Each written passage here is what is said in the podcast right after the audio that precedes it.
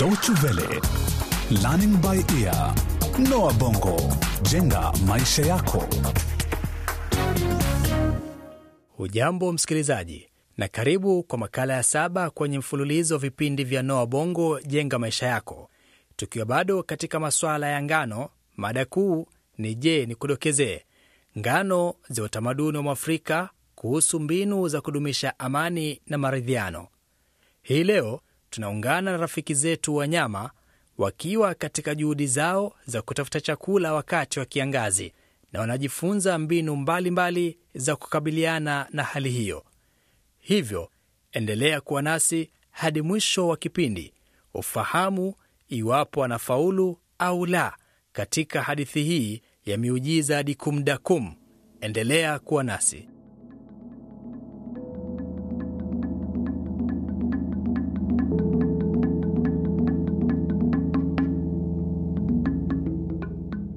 Hapo zamani za kale, katika nchi moja ijulikanayo kama Kabwana, kulitokea kiangazi cha kutisha, na kadri kiangazi hicho kilivyozidi, ndivyo wanyama nao walivyoendelea kukabiliwa na tishio la kuangamia.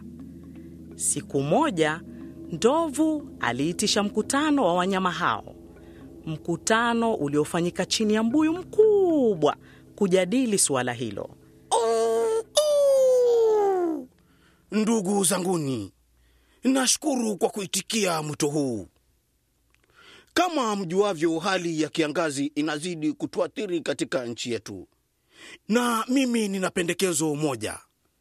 Kesho alfajiri, sote tutaandamana kutafuta chakula, na tutakapopata chakula cha kutosha, tutagawanya sawa kama ndugu.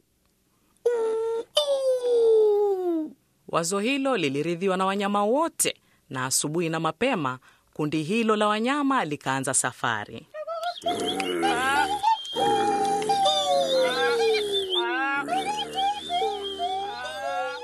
Simba ambaye ndiye mfalme wa wanyama wote aliwaongoza wenzake, huku ndovu akisalia nyuma akiandamana na twiga aliyekuwa amembeba kinyonga mwenye jicho pevu.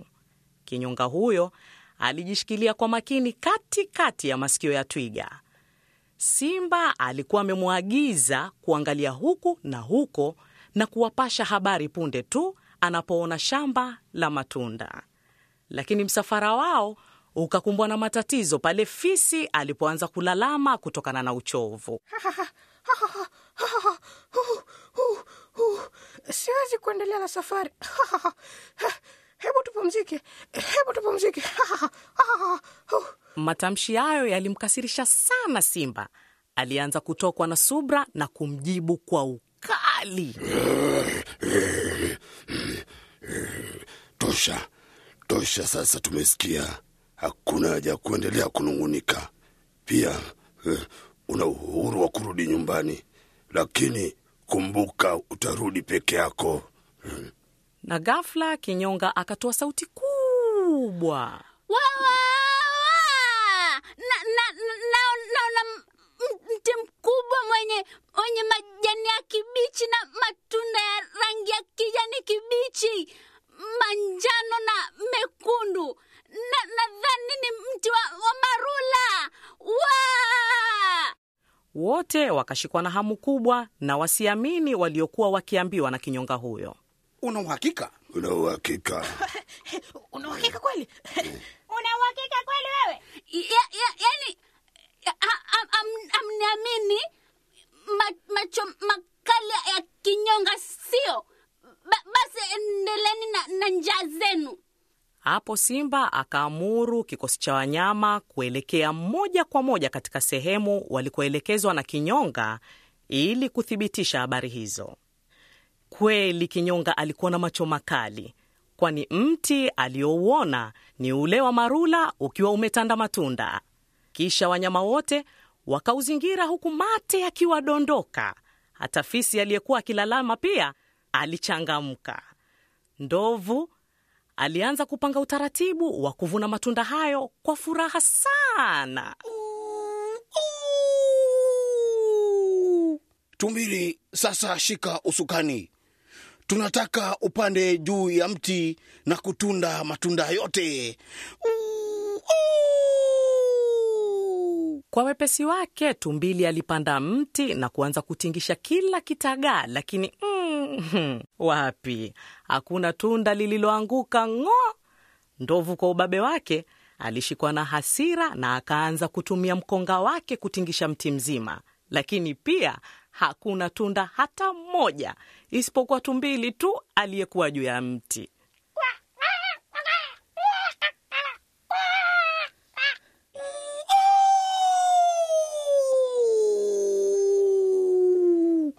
Huu mti umerogwa. Sasa utajua mimi ni nani.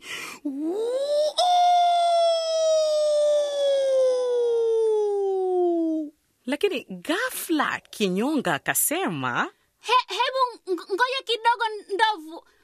Kwa kwa um, mbali na, na, naweza kuona mbuyu. Na chini yake na- namwona mama mzee ameketi.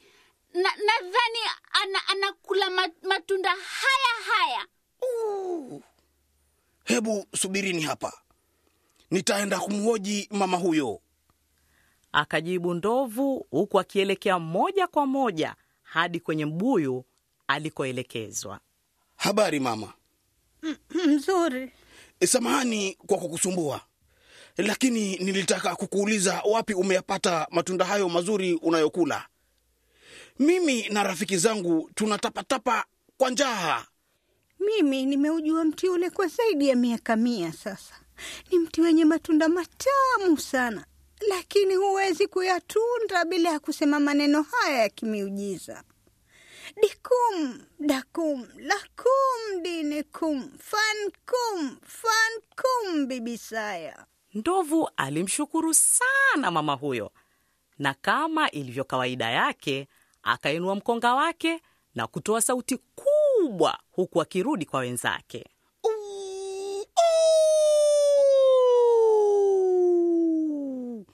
Akiwa njiani, ndovu alirudia maneno aliyoambiwa asije akayasahau. Lakini alipofika tu mahala walipokuwa wanyama wenzake, maneno yote aliyokuwa ameambiwa yakawa yamemtoka, hali iliyozua vurugu baina yao. Ndovu aliinua kichwa huku akiwa amechanganyikiwa kabisa.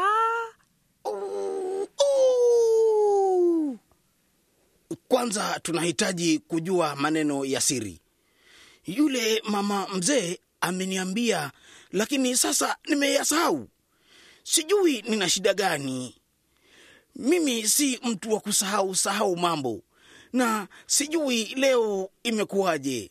Fisi aliyekuwa na njaa kupindukia hakutaka kusikia chochote na akaanza kumkemea ndovu. Haiwezekani, wewe unatudanganya.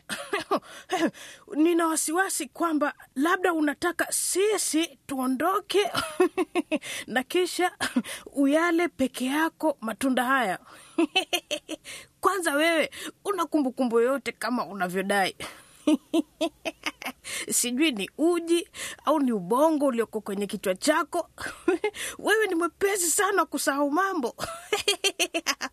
Fisi huyo bila hata kuona haya akatangaza kwamba anataka kwenda yeye binafsi kwa mama huyo kupewa hayo maneno ya siri. Baada ya kujifunza maneno hayo, alirudi upesi kwa wenzake. Njiani alikuta mzoga wa ngamia, na bila ya kusita akauvamia mzoga ule na kuanza kuguguna kila mfupa. Aliposhiba akawapia maneno aliyoambiwa na mama Tenga yamemtoka. Maregeo ya fisi yule katika mkusanyiko wa wanyama wenye njaa kupindukia hayakuleta faraja yoyote. Walianza kumtusi na kumlimbikizia lawama. Wakati hayo yakijiri, kifaru na pundamilia walimnusa fisi. Umetusaliti, hatuwezi tena kukuamini, akasema Kobe. Fisi hakutikisika na lawama hizo, na hapo wazo likamjia ndovu. Tosha, tosha, hebu punguzeni hasira zenu. Hiyo haiwezi kutusaidia. Kama nakumbuka vizuri, maneno hayo ya siri ni manane hivyo tutabuni kamati nane na kisha kwenda moja kwa moja hadi kwa mama tenga kila kamati itakuwa na jukumu la kushika na kukumbuka neno moja Kweli hilo ni wazo zuri sana, ndovu. Kila mmoja alimpongeza ndovu na wote wakakubaliana kwa kauli moja na kisha kuanza safari hadi kwa mama tenga. Walipofika, wanyama hao walimrai mama tenga kuwafunza tena maneno hayo na kila kamati kushika neno moja. Waliporejea kwenye mti ule, kila kamati ilitamka neno lake. Dikum, dakum, lakum. Dini fankum. Fankum, dibisaya. na ghafla matunda yakaanza kuanguka kwa fujo, huku wanyama hao wakianza kusherehekea.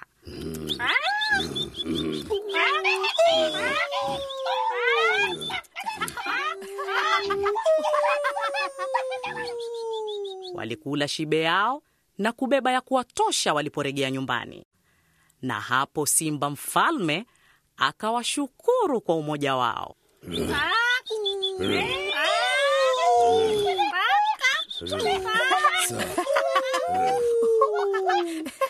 Sasa sasa, mnaona rafiki zangu, iwapo tutaendelea kushirikiana namna hii, basi tunaweza kutatua matatizo yote yanayotukabili. Kweli ndovu, wewe unaweza kuwa mtetezi mashuhuri. Kinyonga, una macho makali kama darubini. Hmm. Na wewe fisi, unanuka kama katika siku zijazo tunapasa kushirikiana na kuwa na umoja, rafiki zangu.